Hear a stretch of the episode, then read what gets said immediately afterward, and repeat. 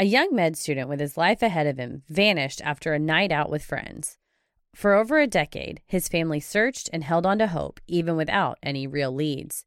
Did he simply leave to start a new life? Did he die in an accident or by suicide? Or was something more sinister at play? This week's episode is The Disappearance of Brian Shaffer.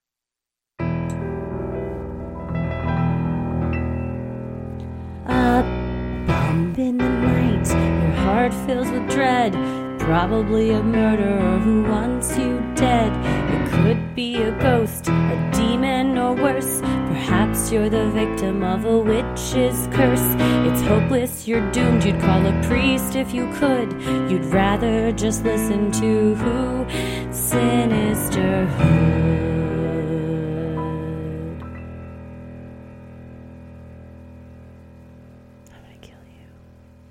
This has been a hot one that we've had many, many requests for what we realized uh, via the beauty of Facebook and their popping up old posts two years ago. Yes, Brian Harrington. Our, He our dear friend Brian Harrington, that everyone knows and loves at this point.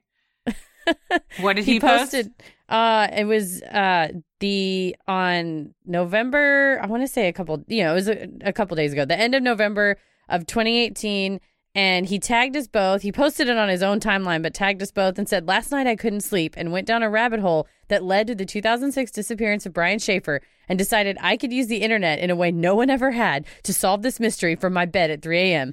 I don't know why but it didn't work and then he tagged us and said please help you said emphatically right away, together we can solve this, to which I responded, let's do it. And two years later, here we are. Here we are.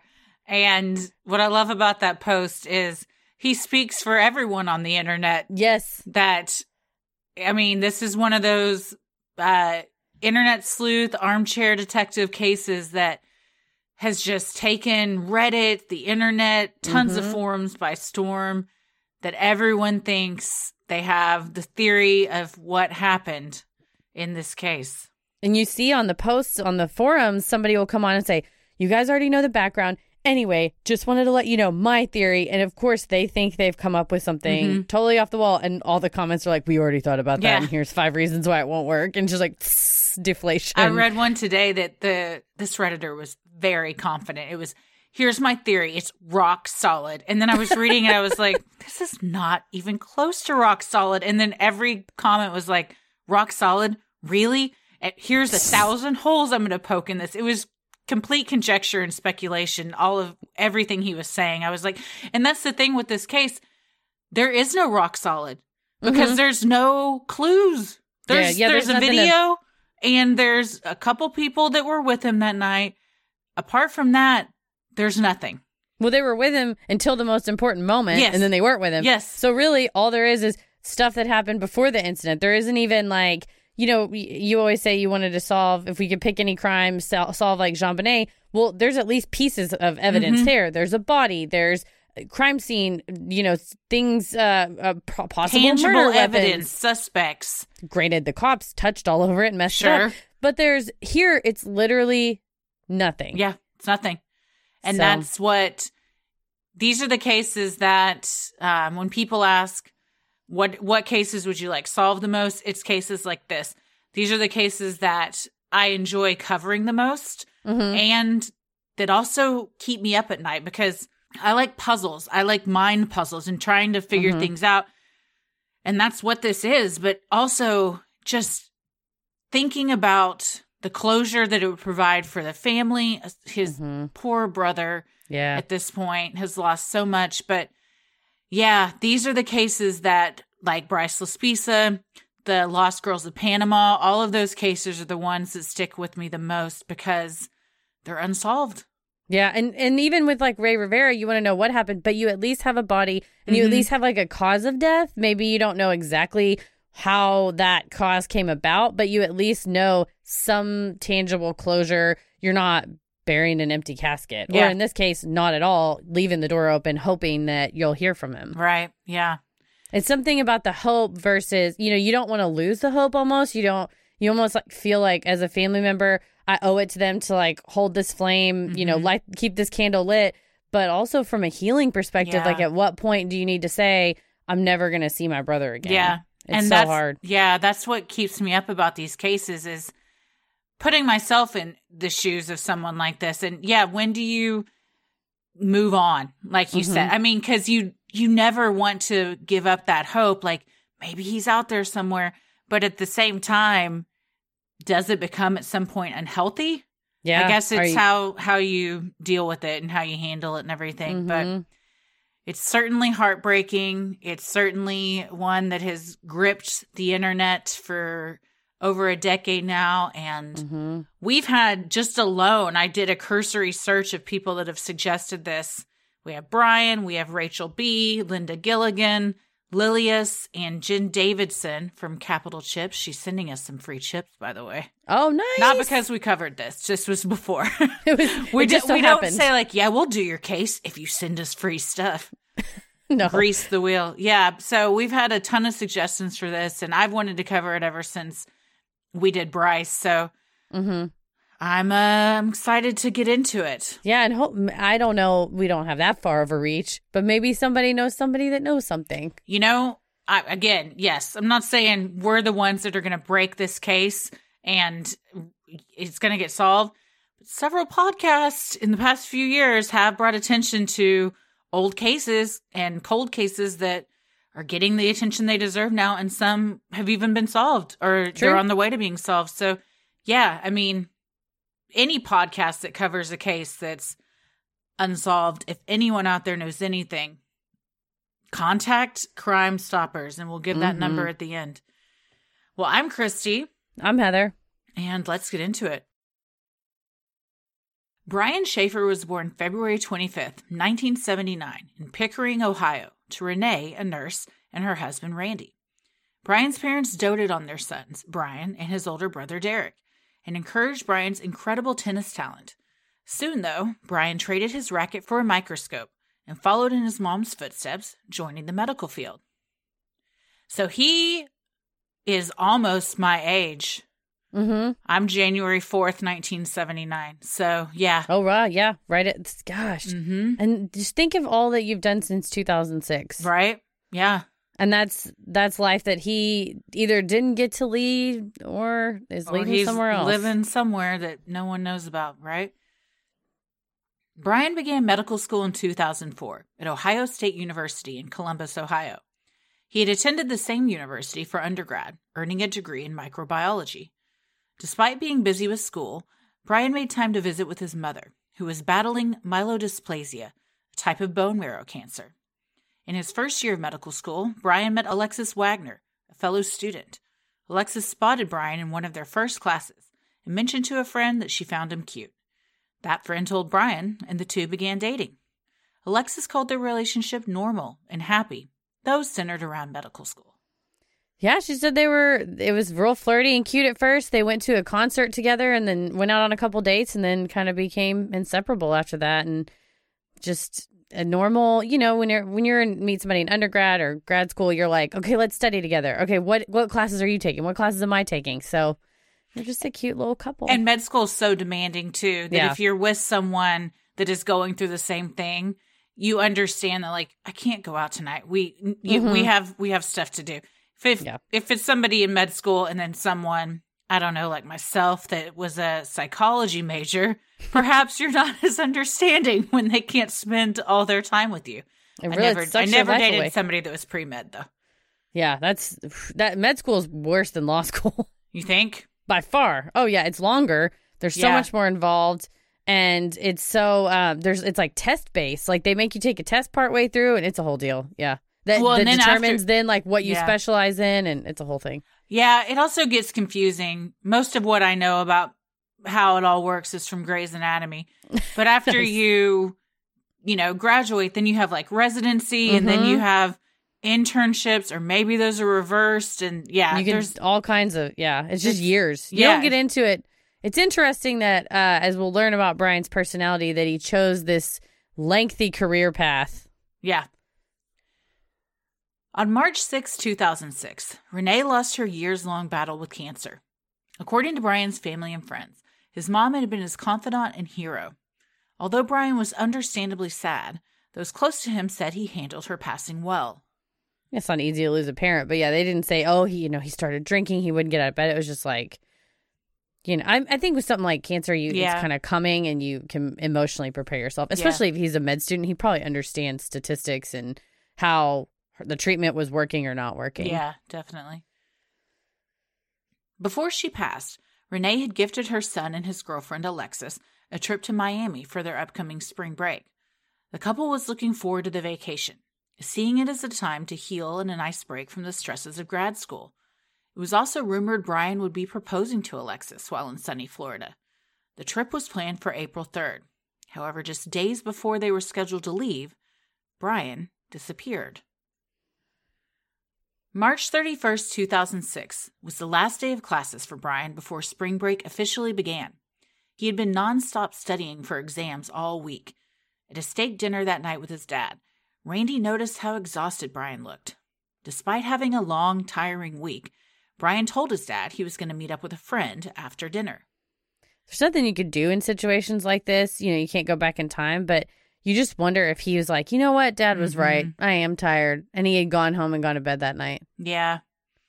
Well, and some say, as with any of these things, a lot of it is, well, this person said this and this person said that.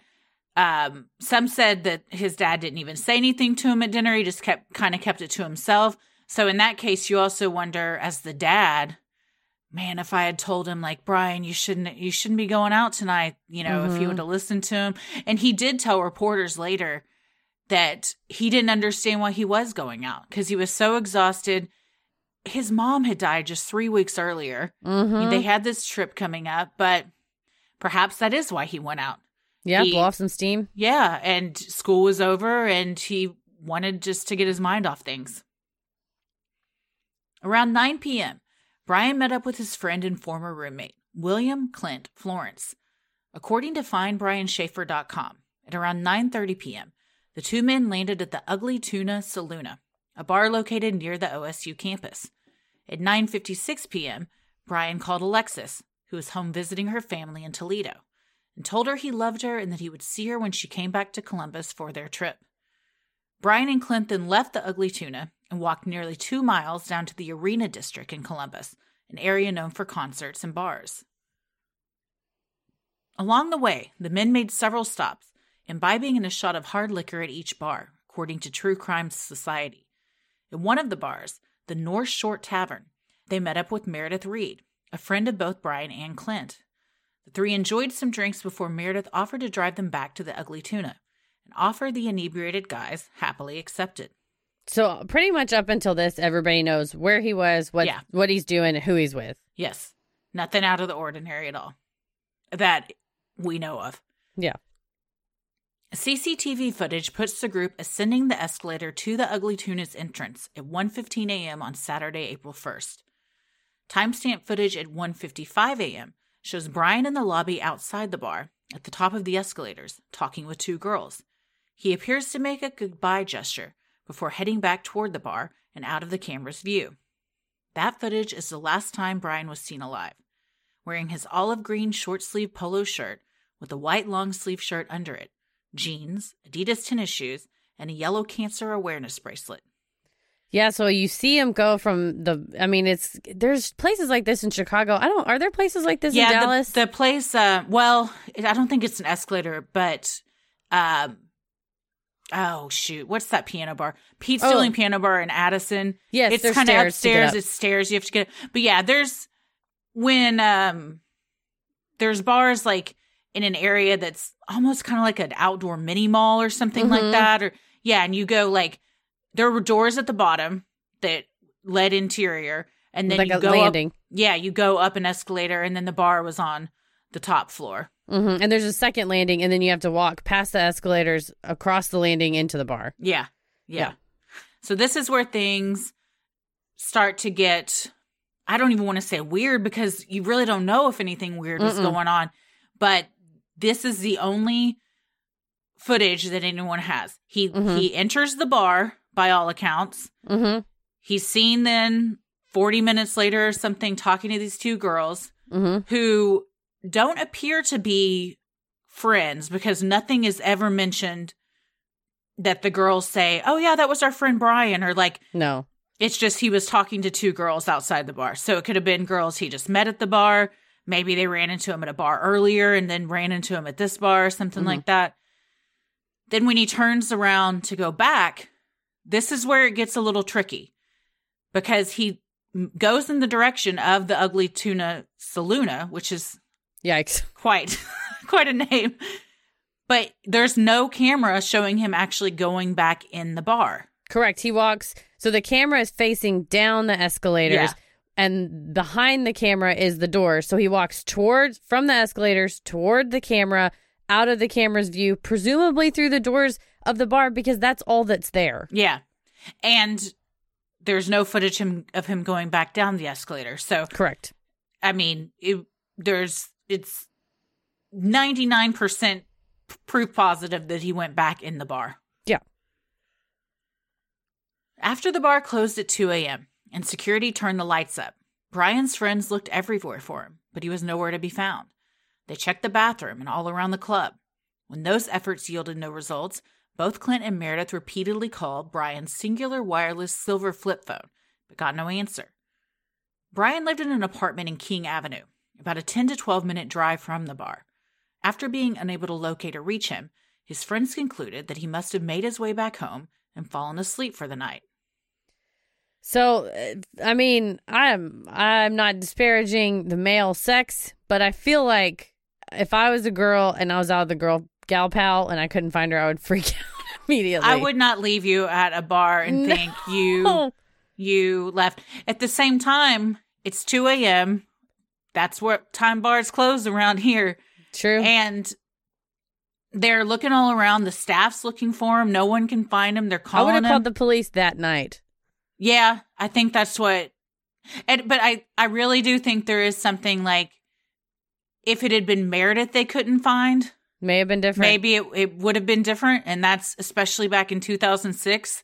Yeah. I mean, but also if you're if you're used to hanging out with a crew that's like, I'll never leave you, you never leave me. Right. But who knows? They may have been like, We're not you know, attached at the hip. Leave whenever you want, dude. I don't care. Yeah. You know, it may have been real casual of like, I'm not gonna track him down. He's a grown up, he can do whatever he wants. He was very athletic, six two, very Mhm. handsome man.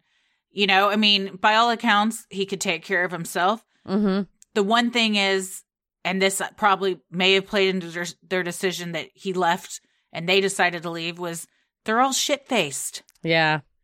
You know, I mean, so that's where everybody's thinking gets a little blurred at that at 2 a.m. when the lights come up. It's true. I mean, and uh, there was no Uber down back then, so maybe they thought he took a cab or Cab, walked. yeah, yeah, Yeah, and that's that still- I read uh on one blog that it was a 10 to 12 minute drive, so they concluded it would have been an hour and 40 minute walk, which seems like Well, it seems like a lot. a lot. But I don't. I mean, I guess. But also, if you're shit faced, yeah, it's a uh, stumble. That's a that's a long, long walk that you may not even make. yeah. The next morning, on April 1st, Alexis called Brian's cell, but it went straight to voicemail. Assuming he was sleeping off a hangover, she didn't think anything of it. But as the day went on and she still couldn't reach him, Alexis became worried and called Brian's dad, Randy. Randy headed to his son's apartment. When he arrived, everything seemed to be just as Brian had left it the day before. The bed was made and Brian's car was in the parking lot. However, there was no sign of Brian. Now worried, Randy filed a missing persons report with the police. Yeah, I Oh, mean, that's when you start. Yeah, Your stomach drops. absolutely. And especially, it was very out of character for him, they said, to Mhm. not come home, to not be in contact with Alexis or anything. His car's there. His There's no sign he's been home, though. Been Mhm. in. I mean, it is a stomach drop moment for sure. The flight to Miami, scheduled for Monday, April 3rd, came and went, but Brian never boarded the plane. The Columbus Police Department then increased their search efforts. Sergeant John Hurst headed up the team and began his investigation with ensuring Brian boarded no other flights. When they were satisfied he hadn't flown out of Columbus, the police turned their eye toward the surveillance footage at the bar. I mean, that's the first thing you think. Hey, you got a, a flight booked. Maybe he, you know, jetted, Yeah, but all you have is that footage. That's all you have. According to Sergeant Hurst, every exit at the Ugly Tuna is covered by a security camera. However, there was one exception a back door that led to a construction zone. Other CCTV footage from nearby bars was also looked at, hoping to catch a shot of Brian on the street. Nothing was found. So the area where Ugly Tuna is, or was, I don't know if it's, It's no longer there. It's something else now. That's something else. But as far as the area, it was known for a lot of crime. hmm And one reason the ugly tuna and kind of the bars around that area were put in in this, um, in the way they were was to attract students to come to the university because it was like right across the street from the campus Mhm. and to kind of uh, switch the vibe that was going on, on down there. However, it was still known for a lot of crime. hmm They tried to spruce it up, safety in Mhm. numbers, put a bunch of businesses together, but it would make sense then that you would want to have cameras on every Yes. door, so in case anybody breaks in. And that's why they had all these cameras, was for Mhm. that very reason. As the investigation continued, authorities asked those closest to Brian to take polygraph tests. Most agreed and passed, including Brian's dad, brother, girlfriend, Meredith Reed, and the two girls Brian was last seen talking to by the escalator. However, one person that was with Brian the night of his disappearance refused Brian's friend, Clint Florence. So this is one of, I feel like there's like three things in this case hmm that we can speculate on. This is one of them. I would say if you and I were out and you went missing and I didn't know what happened to you and they wanted me to take a lie detector test, first of all, I would not talk to the cops without a lawyer.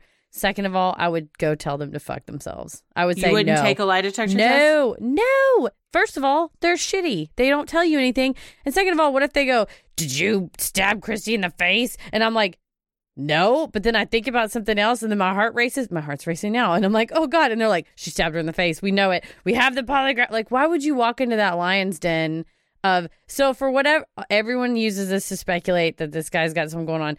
I'm just. I'm not saying he does or he doesn't because there's a lot of other factors. But I'm saying personally, and I'm not advising other people, but just me personally, if you're with a person in suspicious circumstances and the police want to bring you in to be a friendly helper and put you in a lie detector machine, no, hell no.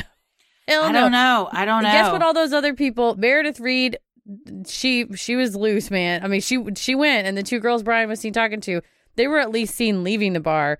But Brian's dad, brother, and girlfriend, what are they gonna hide? Of course, they're gonna give a lie detector test. I would, if it were me, I would not. But maybe I'm paranoid. but that's the thing. What have they got to hide? Of course, they're going to give a lie detector test. But they didn't. They weren't with him, so there's, you know, Would you? Would it be different if it was a family member? what do you mean? If you were out with Shannon And they, they wanted and to give she me a- went missing, and they wanted knew- to bring you in for a lie if I detector test. genuinely knew I didn't have anything to do with it, I would say no. Because I have, as his lawyer said, he's told him everything. I would not want him to try to pin it on me. Interesting.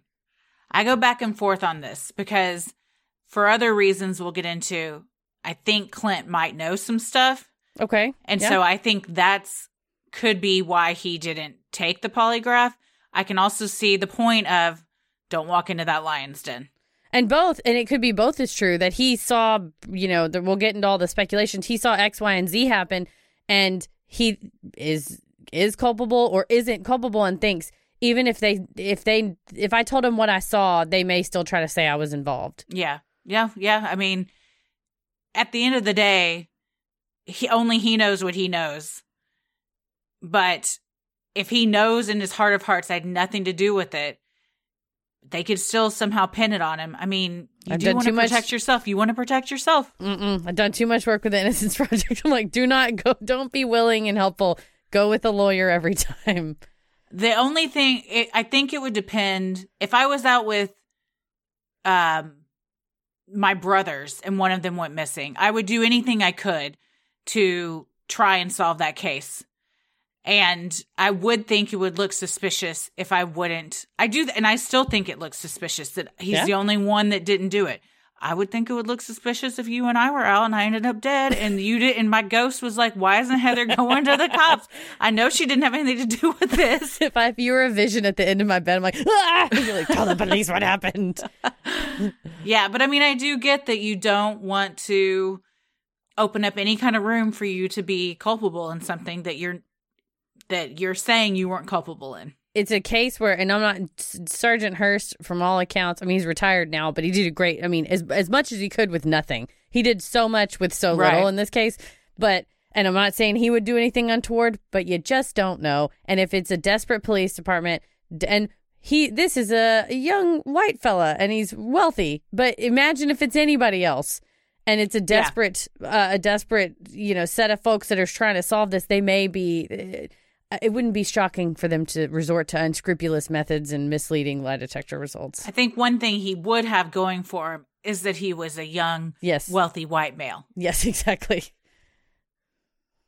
While Sergeant Hurst told Investigation Discovery that police discovered Brian and Clint had a verbal altercation in the bar, no other reports indicated there was trouble between the friends that night. If this is true, however, it casts even more suspicion on Clint's refusal to take a polygraph. His attorney gave the reason that Clint had already provided all the information he had to the police. Brian's brother Derek had other opinions. As reported on TrueCrimeSociety.com, Derek said, I didn't know Clint very well, but I always thought something was off with him. The way he talked about my brother after he went missing, kind of in a negative way. I wouldn't expect that from someone whose friend vanished. So here's where we get into why I think there's a reason he didn't take this polygraph test. Mm-hmm. If they did get into an altercation at the bar, which literally Sergeant Hurst is the only thing that either of us read that said that that Mhm. happened. Yeah, you messaged me and were like, "This is nowhere." I'm like, "I didn't dream this. I saw No, and I knew you didn't. gentleman." I was trying to find like another source because I always like to get multiple sources, but someone, other patrons at the bar told Sergeant Hurst they saw them get into an altercation. Who knows what that could have been about? yeah, if it did happen, even if it was small, that might be a reason you don't want to take a polygraph. If they say, sure. "Did you and Brian get into a fight that night about something?" You're gonna have to say, "Yeah." Mhm. And then if it's like, was it because uh, he didn't want to listen to uh, the uh, Imagine Dragons song for the 50th time that you put putting on the jukebox? And you're like, "Yeah." And then they're like, the next headline is Murdered friend kills friend. friend over Imagine Dragons song. You know?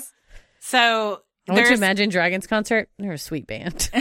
I don't even know if they were around back then, honestly. It no, was the first not. like bro band that I could think of. Really, I should d- have said a dope uh, show. I should have said Pearl Jam because that was Brian's favorite band, but Yeah, that's right. But yeah, if if, he, if uh, Clint had said Pearl Jam sucks ass, and Brian's Yeah. like "fuck you," and you know friends do that and yell at each other and go, Mm-hmm. "Oh my god, like I hate you. Why would you say that?" So it may have been a friendly, silly one. And from if you're the bartender and it's loud and there's a bunch of people and you see, or a patron and you see two dudes like hollering at each other, you don't know if it's like someone going, "Hilary Swank's not hot." Yes, she is. What are you talking about? And they're go, you know, Yeah. if it's a silly fight or if they're truly, you know, whatever, you owe me money or whatever Yeah. then you don't you can't really tell. So yeah, but Sergeant Hurst said, you know, we found out that they got into this fight, and so you're right. I think if you're Clint and the cops are like, "Can we hook you up to a machine and ask you what happened?" Hell, again, hell no. yeah. Yeah. And then also because of what Derek says.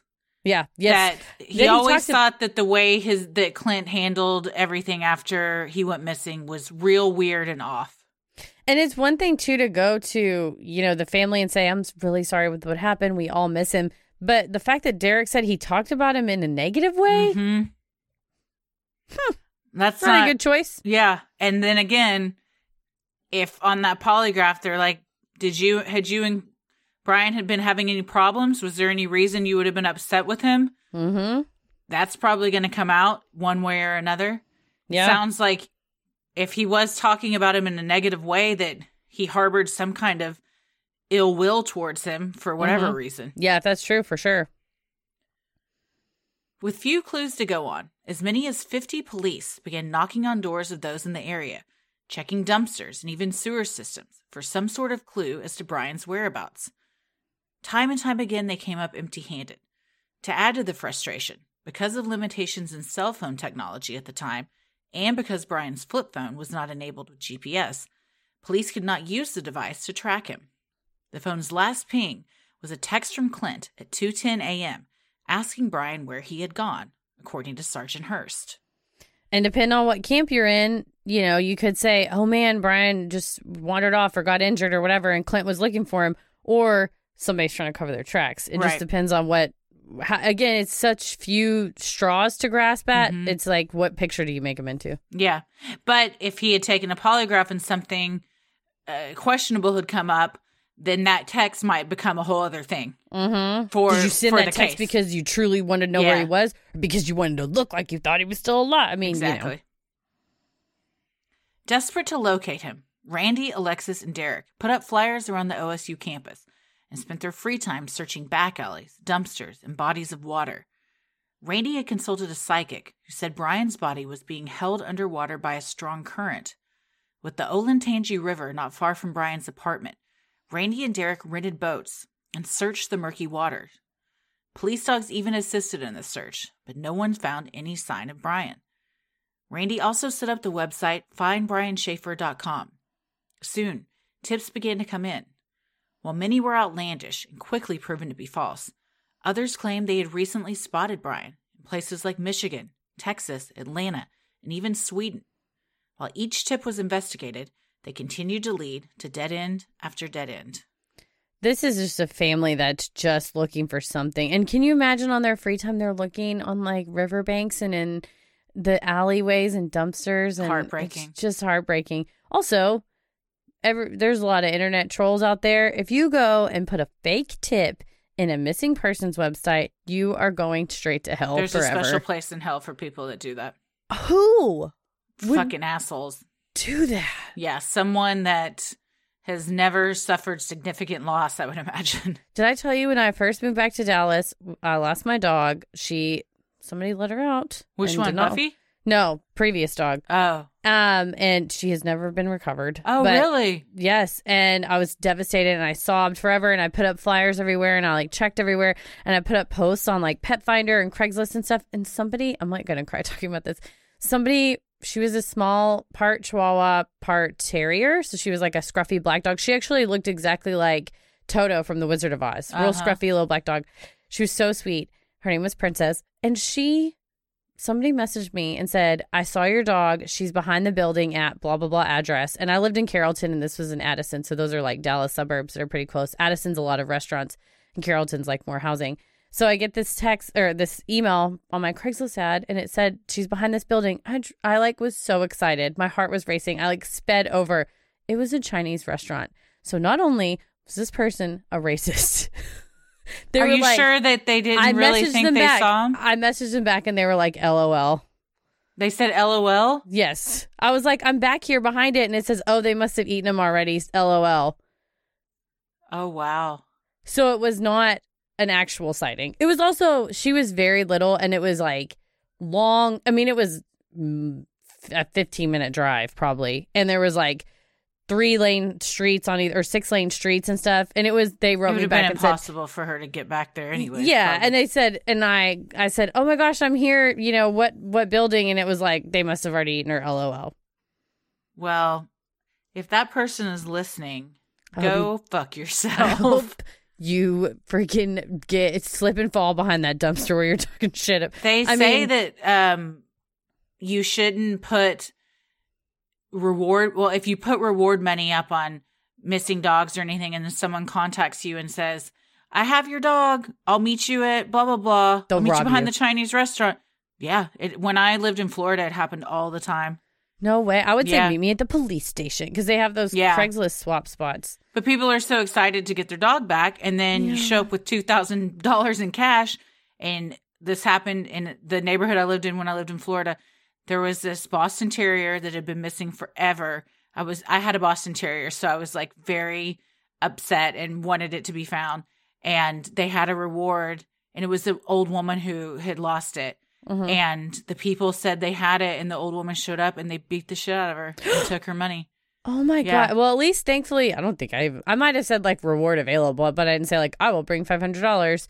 Um, but I mean, I guess that's good that I sped back there and by myself, and I didn't get. I was just so excited to find her, and then I never did. Yeah, that's a that's a real bummer. And Yeah.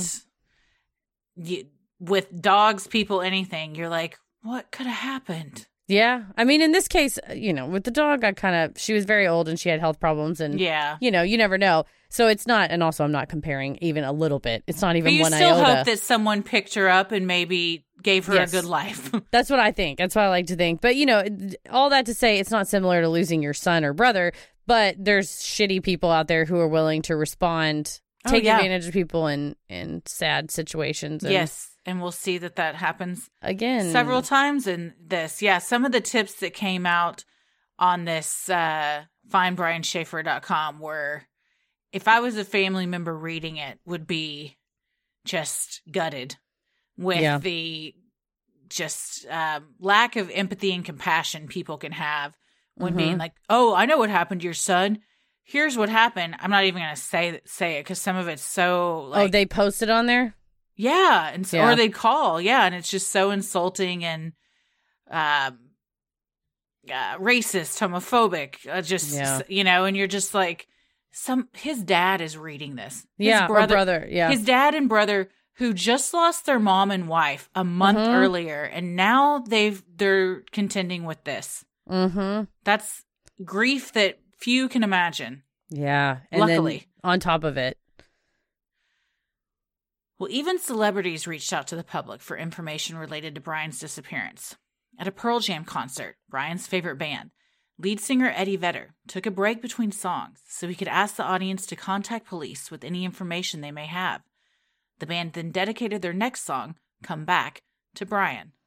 yeah, he was a huge fan. I had a tattoo of Mhm. Pearl Jam. Yeah, I watched the YouTube video of this concert Mhm. where they do it beforehand, and Eddie Vedder seems legitimately concerned Mm-hmm. and spends like five minutes talking about like this is what he looks like, this is what happened, this is his girlfriend. We're just looking for anything, and the crowd is very engaged and everything.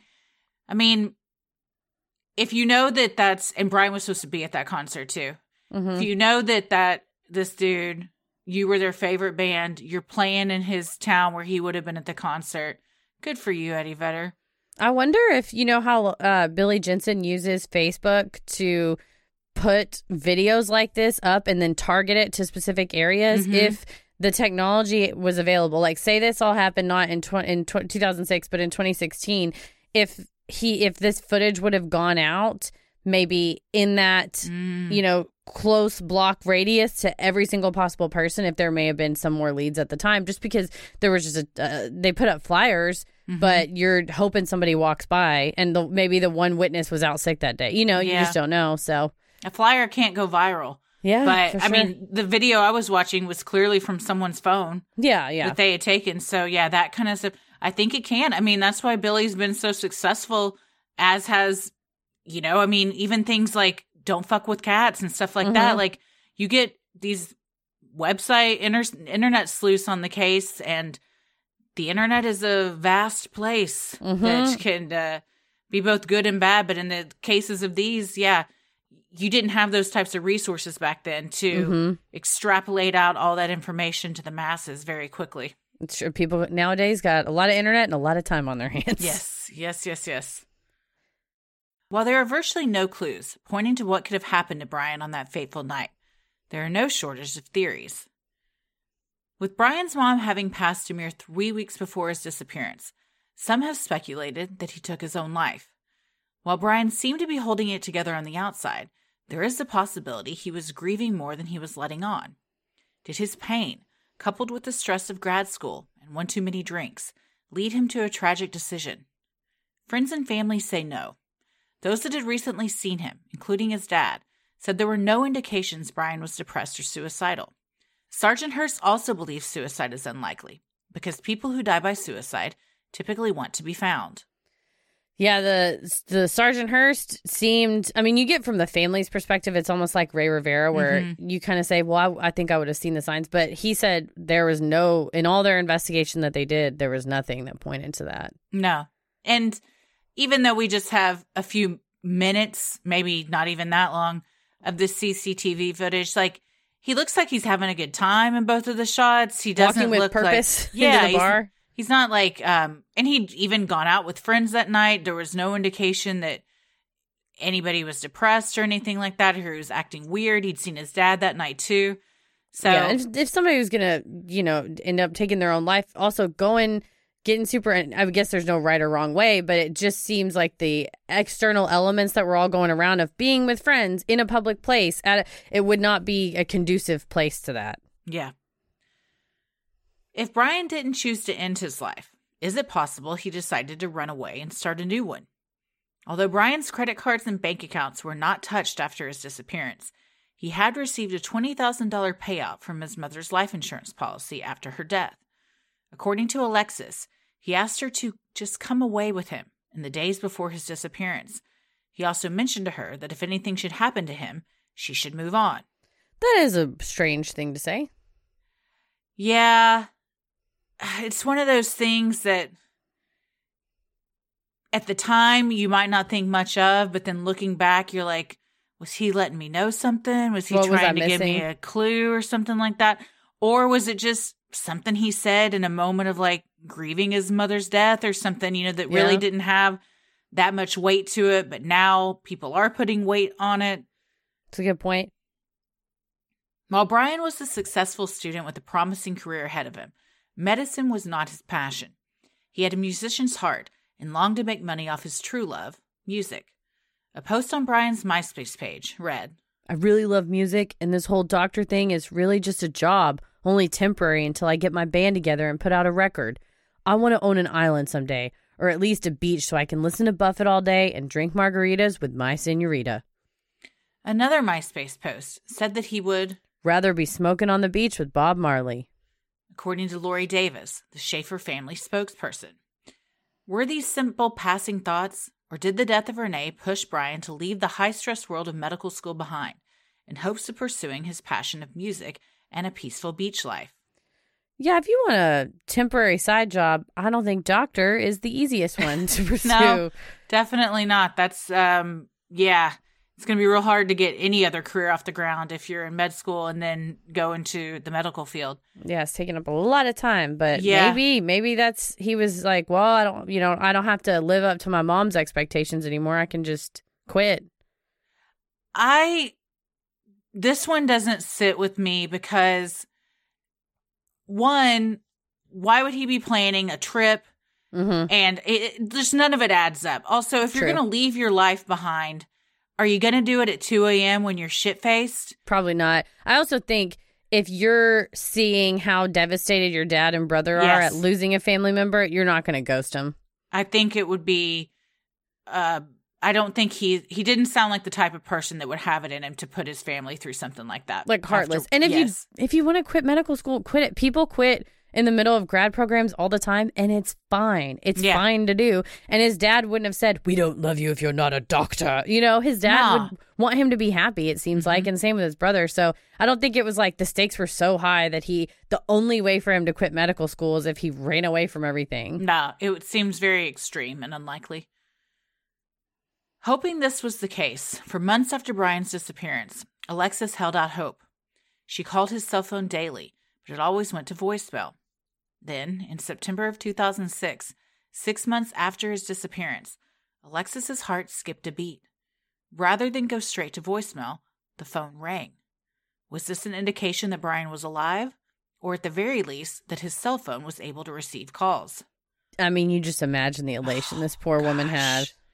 As soon as it starts ringing, that feeling, we've all felt it Mhm. Ad- adrenaline, excitement, s- scared, nerves, Yeah. all just building up in your chest. You don't know what you, she said, I don't even know what I would have said if he'd answered, Yeah. you know? God, you s- clam up, yeah. Unfortunately, Sergeant Hurst followed up on this lead with Cingular Wireless. They explained that due to a glitch in the system, dead phones can sometimes ring, even though there is no cell activity. However, Lori Davis told Investigation Discovery the family still held on hope after that ring. Alexis wrote on her MySpace page, I kept calling it to hear it purely because it was one of the best sounds I've ever heard, even if no one picked up. At one point, the phone also pinged off a tower in nearby Hilliard, but it was considered by police to be a glitch as well. Yeah, Sergeant Hurst said that the way Cingular explained it, that if the outgoing call, if when the call is calling the phone, if it couldn't quickly get to the phone, it bounces around towers. and the Mhm. bouncing around towers causes the ringing. Gosh. But I can understand how you would still think, okay, sure, I know that's the logical explanation, Mm-hmm. but my heart is holding on hope that maybe it wasn't a glitch and he's th- his phone's the anomaly and he is out there. Yeah, that's what Lori Davis said too. That the family said, "Okay, well, we now it's like it reinvigorates you of like Yeah. it's been six months, there's nothing, and you get this call and you're like, oh, this is it. Yeah, gosh. Yeah, In mid September 2008, hope that Brian was still alive was once again stirred when a cryptic message was posted on his dad's online obituary. Tragically, days before, on September 14, 2008, Randy had been killed by a tree branch that fell on him he was cleaning up after a rainstorm. The mysterious message read Dad, I love you. Love Brian. Location: Virgin Islands.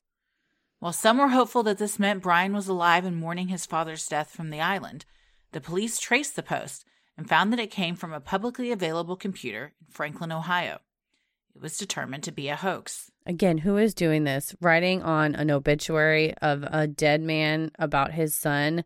The rest of the family can read that. A soulless and heartless person that probably a 15 year old kid, you know, like Yeah. just ha- doesn't really understand the repercussions that can come from something like that. God. Randy's relentless efforts to find his son before his own death were not in vain. During his search, he met and forged relationships with other parents who had missing children. Eventually, the group helped put before the Ohio legislature a missing adults bill that established statewide protocol for handling cases like Brian's. The bill was eventually passed after Randy's death. Talk about a club you don't want to be a part of. Oh, man. I mean, but thankfully you find each other, but still. Yeah. But the the families that he talked to said before this they came up with this bill and it was passed and everything that their cases were just bundled. There really wasn't any protocol on how it was handled. A lot of the onus was put on the families to Wow. do searching of their own and everything. Come so now there's yeah, now there's like protocol for how this this happens. That's great. While Sergeant Hurst maintains that there is no evidence indicating that Brian was subject to foul play, others speculate this is one of the more likely theories. The ugly tuna was located in an area notorious for crime. Is it possible that Brian, for whatever reason, left through the employees' only exit that led to the construction site and encountered some unsavory characters? With multiple dumpsters and construction shafts and holes in the area around, his body could have been discarded and picked up or covered up before anyone started searching for him.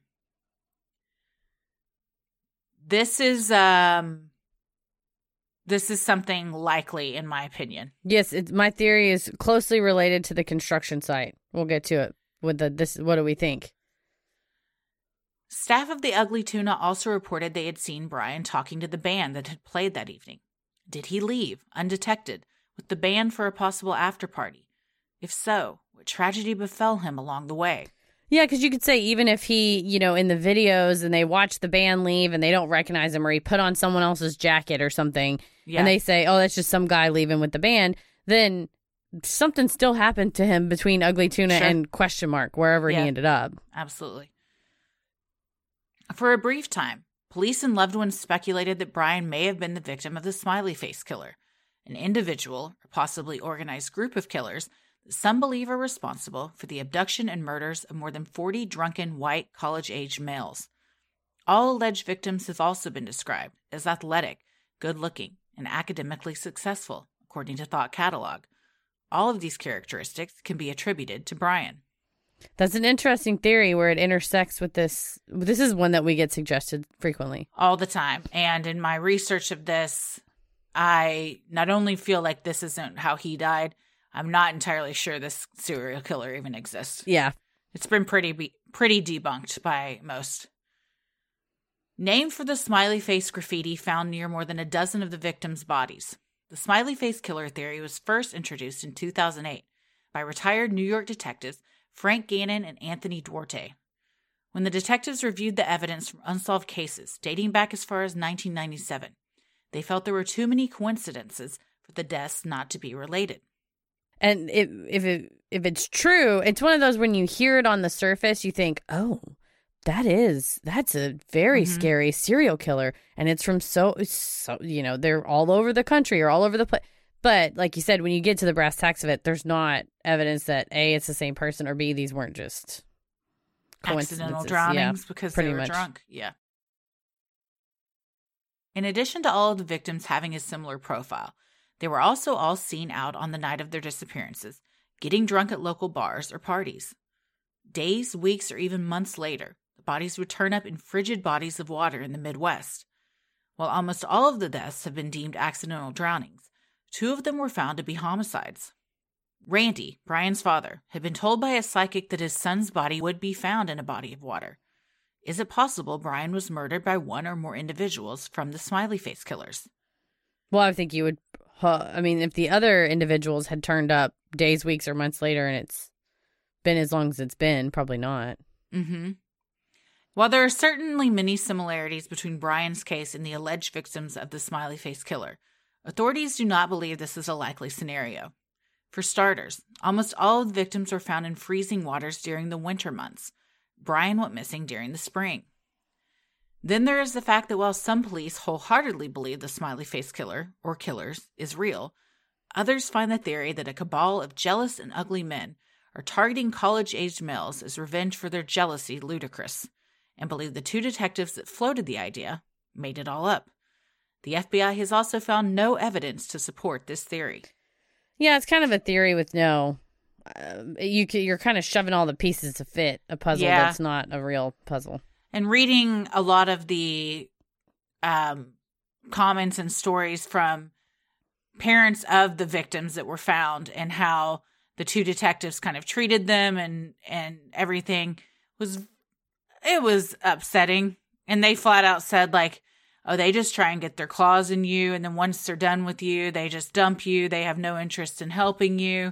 Oh, and they kind of just made the whole thing up to i don't know what their motive was to make a Yeah. name for themselves or I think that that the prevalence of the high rate of people who are inebriated getting into accidents and drowning it's very high, and then on top of that, um, Uh, the smiley face is not like that. You found a really specific like right letter or word somewhere. It's like pretty ubiquitous. It's like there was Yeah. an X over where their bodies were. You know, no and only like a dozen of these 40 guys that went missing and drowned was there a smiley face near the location where these detectives thought the body had been dumped in the water Oh, because no- it wasn't where the body was found. No, it wasn't where the body was found. It's where they think the body because uh, you wouldn't know where the body was going to wash up True, true. or be fished out. It was where they thought it had been dumped, but none of them were the same. Yeah. So and and smiley faces, by all accounts, are like a very popular thing for people to tag. Mhm. So it's just, yeah, I think that they were trying to put a make something out of nothing. yeah, sounds like it. Investigator Andre Edwards said that in regards to Brian leaving the bar, that he could say With 100% certainty.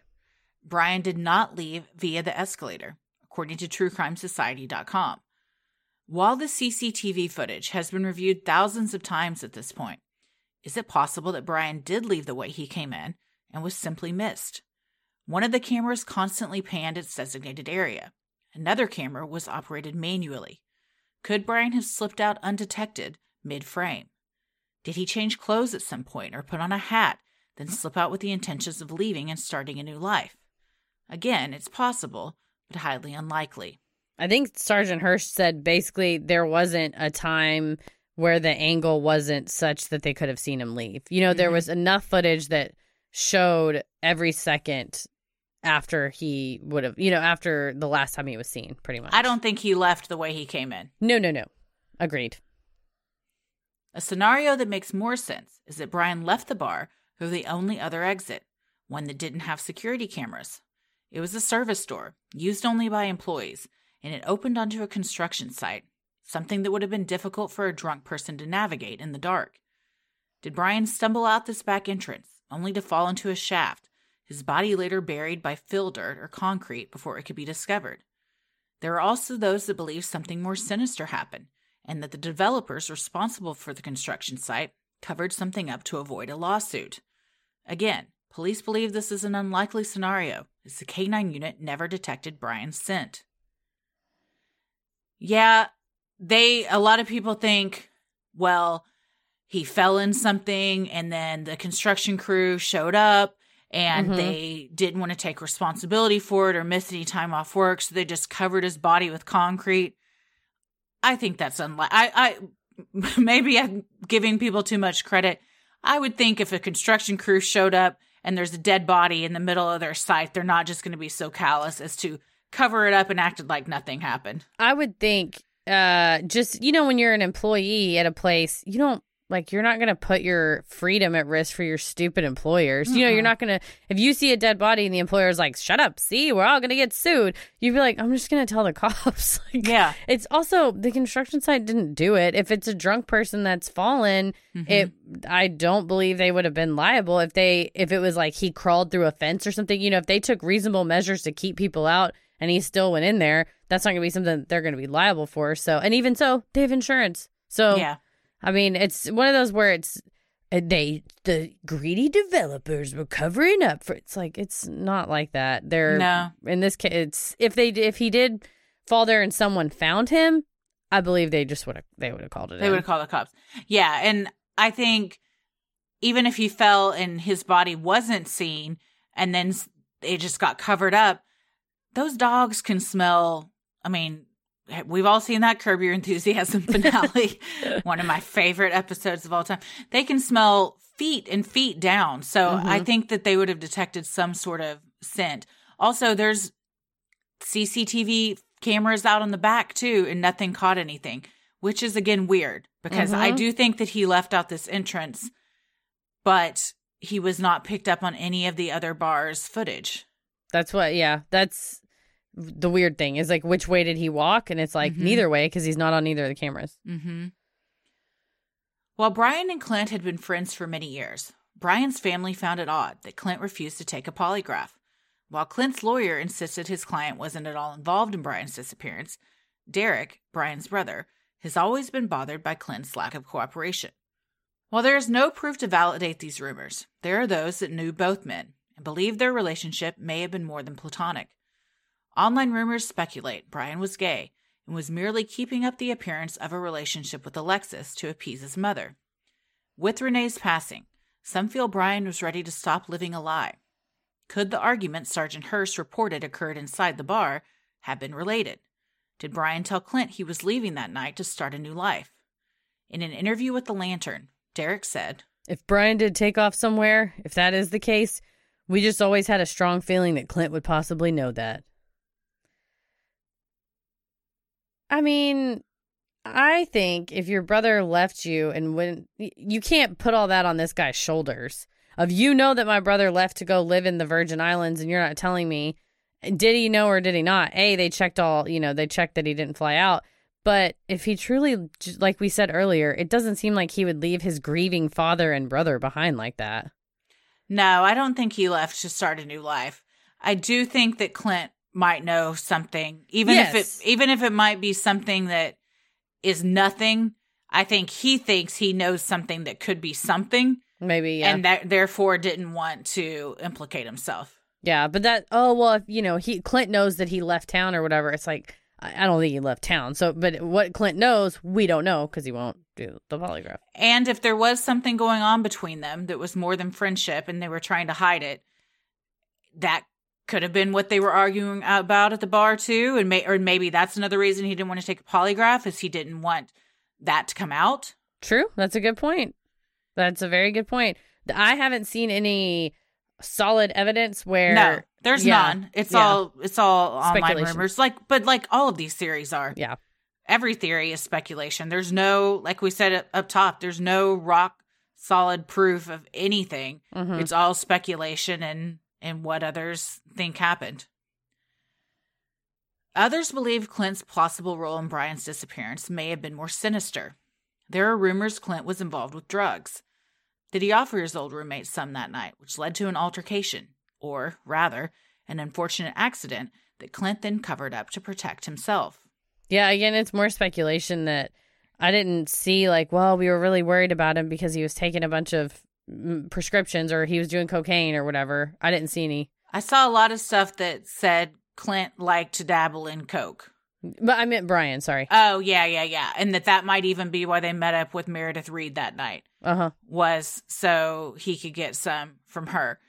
But no, most people said they'd never seen um, Brian do drugs. That doesn't mean he wasn't that night. True. There's also those that say he was looking for drugs and that's Mm. and they got it from Meredith and that's why he was talking to those two girls at the escalator Mm, and and also the band interesting. trying to find something. But if you're not if that isn't something you do a lot or even if it is and you're mixing it with alcohol and something goes south and you find your friend passed out or dead in a bathroom or or wherever and you don't want to be liable then what might you do? Yeah, that's a good point. there is also the theory that brian never actually left the ugly tuna that night and instead lays buried in a hidden area that has gone undetected by law enforcement. While this would explain why he was never seen leaving the bar on cctv police and canine units scoured the bar multiple times and never found any evidence that brian was killed in the bar or that his body is in there Yeah, I think that this this is one that makes quote total sense until you realize that the canine's been in there and then it's since been remodeled and turned into something else.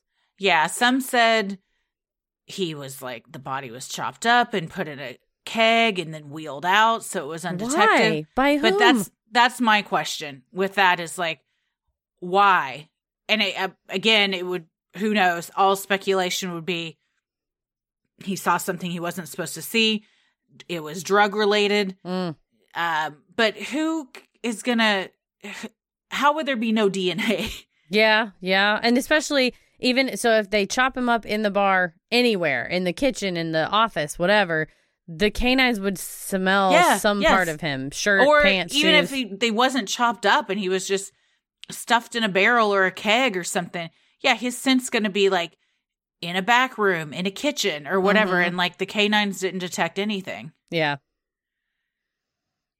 in an interview in 2016 alexis said it was close to a year after brian's disappearance that she finally stopped calling his phone she struggled with a roller coaster of emotions before finding the strength to move on alexis got married in 2009 and lives with her husband and their two sons in Toledo, where she practices medicine as an OBGYN. She told the Columbus Dispatch that she now lives, A very busy, full, happy life. regarding what she thinks happened to her one time boyfriend. Alexis told The Lantern that she believes Clint is withholding information about what happened that night. However, she doesn't believe Brian took off to start a new life, saying, I don't think he's alive. I can't imagine he would have just done that. Brian's brother Derek also got married to his longtime girlfriend Morin. The couple had a baby boy a few years later. In such a short period of time, Derek suffered an unfathomable amount of loss and heartache, losing his mother, father, and brother in the span of two years.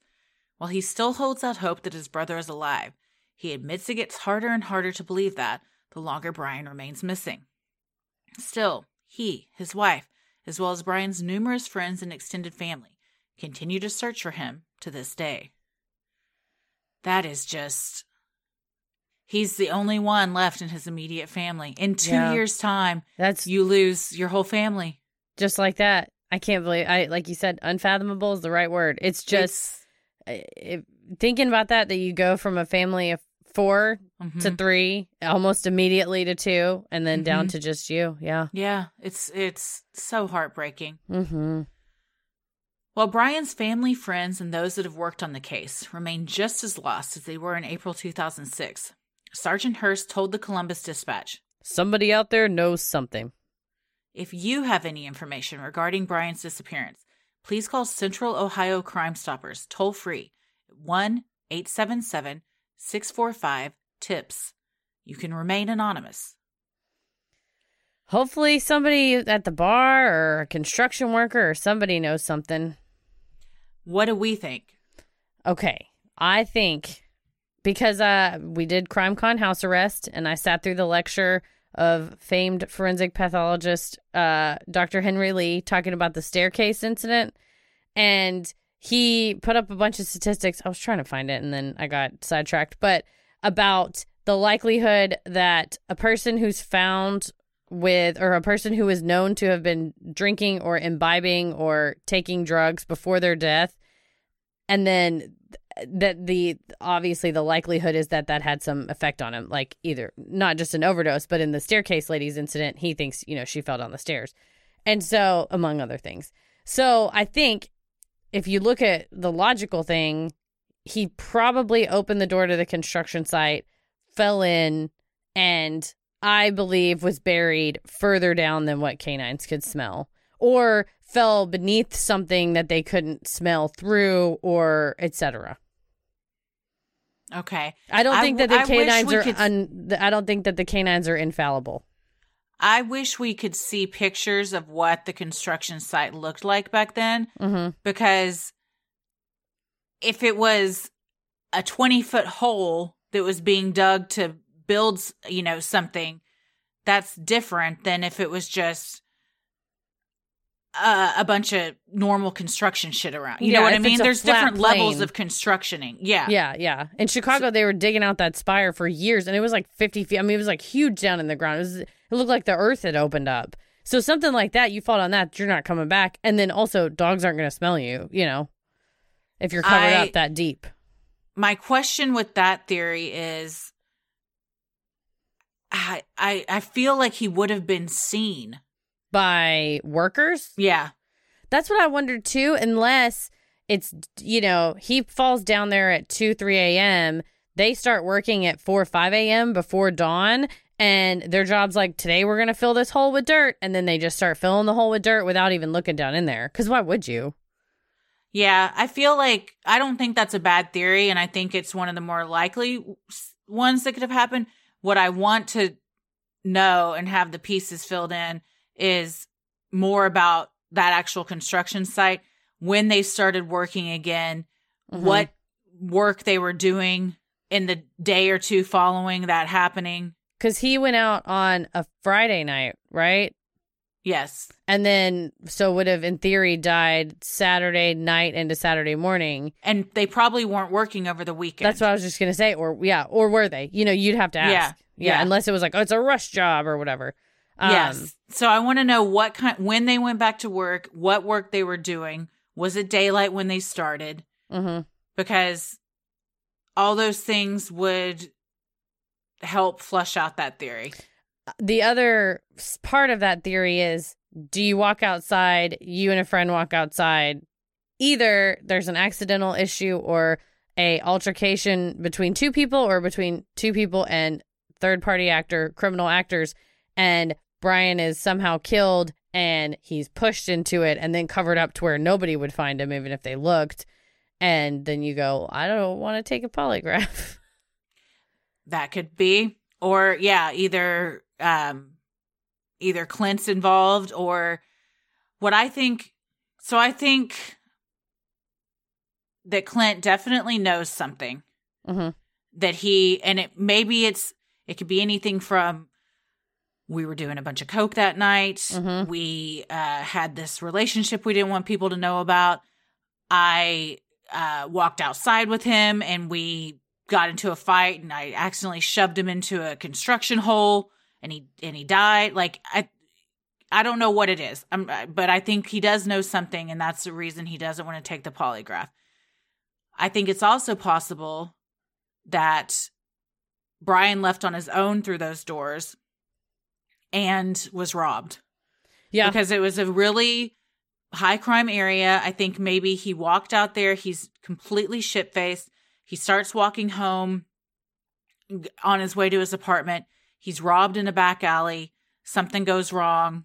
He gets killed, and they either put him in a dumpster Mm. or shove him in a construction site Yeah, that's true.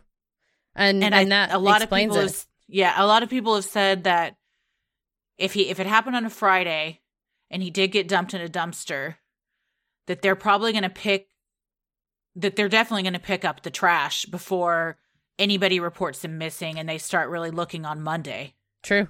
because it's bars and it's the weekend Yeah, I so think the it was dumpsters like are full Sunday evening that his dad ended up calling Yeah. in. yeah So, so before they even call that in, he may have already been picked up and taken to a landfill. Yeah, that's horrifying. You'd hope somebody would see that when they were dumping the Yeah. dumpsters, but maybe not. And again, that's the same thing with the construct. Like, no theory am I completely rock solid on because I think there's holes in all of them. Like, Yeah. yeah, like why wouldn't someone have seen him get dumped from the dumpster to the truck or the Mhm. truck to the landfill? But it could happen. You know, I mean, in a lot of these, like, even though it might be unlikely, it could happen. That's true. Maybe he asked someone for a ride when he walked out of the the back entrance and He's buried on some there. land in the middle of Ohio. yeah. Yeah. It is weird that a body's never been found. I think that that's uh, Sergeant Hurst is right though that somebody knows something. So if he was robbed, you know, walking home, the person that robbed him probably like told a story or you know like to somebody and been like, "Oh, Jack, that guy, you know, whatever." I like right. that's yeah. the dude, or maybe not, or maybe you didn't know the person that did it said, "I." I robbed a person and I killed him last night, and I didn't even know what their face looked like because I did it in the dark. Why do you think he would have walked out that entrance? That exit, rather. That's a great question. Unless there was a verbal altercation and he's like, I'm not leaving with you. F you, man. And turns around and like storms out. That would be one reason to leave out that way. Because a lot of people have said it wasn't an exit that was easy to get to. It was like in a staff area and everything. Mm, They even had like, um, you know, stuff up because of, of the construction and everything. I saw on Reddit one person post that she worked at the bar during this time mhm. and that an, an exit like that wasn't even a thing that they ever used. They came in and out the main Mhm. entrance at the escalator like everyone else. She also said though that there was a temporary shaft elevator Oh, because of the construction that they would take trash down. hmm So if that's the case, I mean, a shaft elevator is a whole other story. yeah, because you wouldn't see somebody down there. And then if it's temporary, you pull all the machinery out and fill up the hole. But that's the only place I've ever seen that. I mean, nothing. I, I think the cops would have known something like that was Yeah. was on site. So I don't know. This is one that will continue to just haunt me, haunt Be my it- dreams. Yeah, be a mystery. I th- I think somehow, I mean, I think that's the door he went out because it's you have to really. It, it's impossible that he went out any other door because there's cameras on all of them, Mhm. and so you eliminate that. So you he definitely went out that door. It's just a question of uh, beyond that, everything is conjecture. Why he went Yeah. out the door and then what happened on the other side of it. But if somebody does know something, hopefully they'll call it in. Please do. Yeah, I think he went out that door and was either robbed and killed and his body was disposed of in that area or perhaps Clint was with him Mm. and some something happened and And that may be he got too. shoved in something purposely or non-purposely and like you said just kind of got covered up and left for the construction workers to do their thing. True, or if you, you know, open the door and your friend's getting robbed or chased or something and you don't do anything about it, do you feel so guilty Mhm. you don't want to tell the police? I think something like that, though, where it would be easily blamable on a third party, where you can go, a guy with red hair, six foot tall, in a yellow shirt, chase my friend. I mean, you, where you would have something helpful that wouldn't be, well, we were out there and we were, you know, shoving each other and then he happened to fall, you know, where it wouldn't implicate you, why wouldn't you? If there was a robbery that Clint witnessed or was also a victim of. I don't know. You're the one that won't take a lie detector test, so you tell me. But I think if you're drunk and possibly have been doing coke all night, I think that's a very good reason why you wouldn't say anything That's true. because a lot of credibility goes out the window at that point for you. And his lawyer's like, he's told you all he's going to tell you because there, I mean, again, I can't drink that much anymore because my heartburn. but back in my drinking days, I mean, there are times that I'm like, how did I get home? Oh yeah, Yeah. And so something that happened between A and B, like what I shrugged my shoulders. No one can see that on Yeah. the, on the air. But you know, if he he did was out there. He did witness something. Something did happen, and he literally just does not remember because he was blackout drunk. That may be it. I've never also done cocaine while being drunk. I don't know if that makes you, you know, have better memory or worse memory. But either way, you know, if you're if his lawyers kept saying he's told the police everything that he knows, which may be I was looking for him. I remember after the bar closed. I remember before that, but there was like a 30 minute chunk or a 20 minute chunk that I don't remember. Yeah. And does that make the, him go, well, they're going to think I'm guilty if I tell them I don't remember? And to your point of in our drinking days, there were times where we didn't know what we were doing or how we got home. There are times when you'd be so drunk that you're like, oh, it makes perfect sense for me to go out the staff door into this construction site and then try and walk back around to the front to meet my friends because I got turned around in the halls of this bar going to the Mhm. bathroom or, or something. You know, you never know. Like, it could be something so simple that got him out those doors. Mm-hmm. That And wasn't, then- he wasn't lured out there. Yeah, yeah. So, yep, it's a bunch of speculation and conjecture, but that's what all these theories are. So, cases like this and Bryceless Pizza, it's like you can't. There's that one at least had a little bit more pieces to it, but there's just nothing to put together. Yeah. Unfortunately for his brother, I do not think he is still alive. I don't think he is living, unfortunately, a beach life somewhere, I know. smoking and, and listening to Buffett. Yeah, I, No. I do think that he is dead. I'm just still toying with how he how that happened. How it happened and how to recover his body, just so his brother had some closure. Yeah.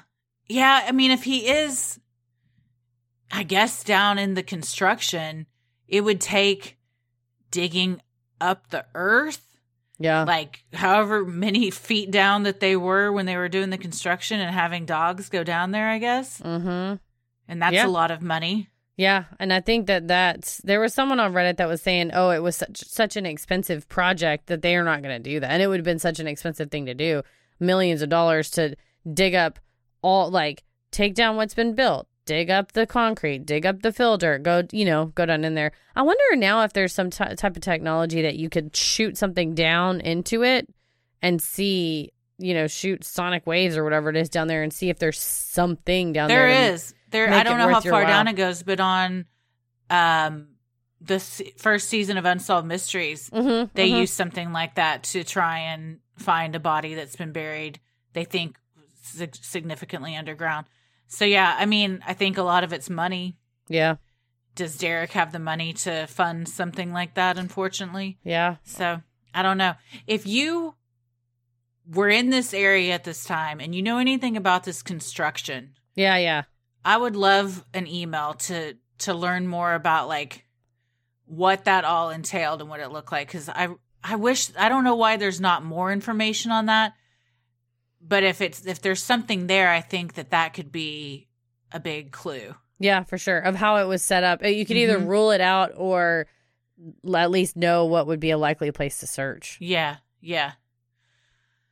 Well, let us know what you guys think. There's a million different theories for this and no one, unfortunately, unless somebody's conscience just gets the better of them, Yeah. uh, will will really be able to know.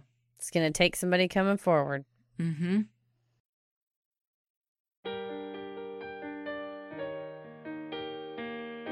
We love providing Sinisterhood to you at no cost. So if you like what you hear, consider supporting the show by donating to our Patreon. We're a small operation, creating the show for you by researching, writing, recording, and producing it ourselves. Any amount is sincerely appreciated and helps offset the cost of making and hosting the show. As a thank you, you'll also get some sweet perks like ad free episodes, a Sinisterhood sticker, membership to our exclusive Patreon Facebook group for those in the Rolling the Airwaves tier, a special shout out on the show, a monthly bonus minisode, and patron exclusive video and audio content, including our fun new weekly wheels where we spin an actual game show wheel and talk about topics that you guys choose. You can suggest them to us on Patreon. You also now have the fun perk of access to our Discord server, where you can connect with other fans in real time and discuss the latest in true crime, share personal ghost stories, or just post adorable pictures of your pets. We'll also be hopping on occasionally and hosting monthly Q&As where you can ask us all your burning questions. For our patrons not in the US, you now have the option to pay in pounds or euros, saving you the cost of the conversion fee. Annual memberships for all tiers are also now available. Those that select this option will be rewarded with a free month of membership. For more details on all of this and specific member tiers, visit sinisterhood.com and click Patreon on the banner on the top of the screen. And make sure you stick around after our sign offs to hear your shout out. So many of you have been tagging us in pictures of you sporting your sweet Sinisterhood merch. Keep those pictures coming. We recently added some new tote bags and socks, and we also have tons of cozy stuff for the winter, including beanies and sweatshirts, and they're all super cozy and warm. So if you want to get some cool Sinisterhood swag like t shirts, totes, and even clothes for your kiddos, visit sinisterhood.com and click on shop across the top banner. The best thing you can do to help us grow is like, review, and subscribe on Apple Podcasts or wherever you listen to your podcasts. And please tell a friend who you think would like us to check us out. It means so much to us and really helps small podcasts like us get more exposure. You can follow us on Instagram and Twitter at Sinisterhood Pod and like us on Facebook at Sinisterhood. Christy? I'm on Twitter at Christy or GTFO and on Instagram at Christy M. Wallace. Heather? I'm on Twitter at MCK versus the world and on Instagram at Heather versus the world. As always, the devil rules the airwaves. Keep it creepy.